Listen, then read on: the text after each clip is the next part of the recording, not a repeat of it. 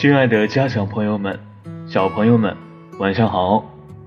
我是成果爱声音的筷子老师，今天给你带来睡前故事《月亮种子》。一天晚上，小兔望着天上的明月，心想：月亮真亮呀！如果我有一个小月亮，该多好！晚上睡觉的时候，我就不怕黑了。小兔摸摸长耳朵，想到一个好主意。山羊爷爷把萝卜种子埋在土里，长出了好吃的萝卜。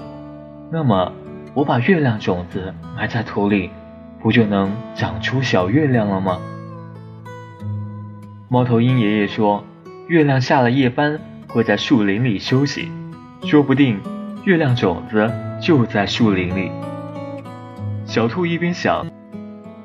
小兔一边想，一边朝树林走去。借着月光，小兔在树林里仔细的寻找。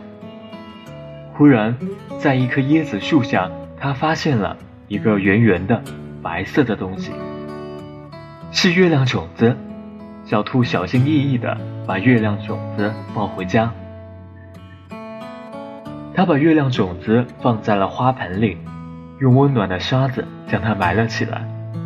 白天，小兔把花盆抱到太阳底下，让月亮种子晒太阳。夜晚，小兔给月亮种子唱甜甜的摇篮曲。一天，小兔给月亮种子讲故事的时候，花盆里的泥土突然动了。小兔目不转睛地看着花盆，不一会儿，沙土里。钻出一个小小的、黑乎乎的家伙，小兔吓了一跳。哎呀，不好了！我种了一个月亮，却长出了一个怪物。黑乎乎的家伙继续往外钻，最后一只小乌龟从花盆里爬了出来。小兔这才知道，它在树林里捡到的居然是一只乌龟蛋。乌龟蛋埋在沙子下面。可不就能孵出小乌龟吗？哦，可爱的乌龟宝宝，刚刚你身上沾着泥土，我以为你是怪物呢。小兔亲了亲小乌龟，把它轻轻地放进竹子里，给它盖上了一块花手绢。后来，小兔还给小乌龟起了一个响当当的名字，就叫小月亮。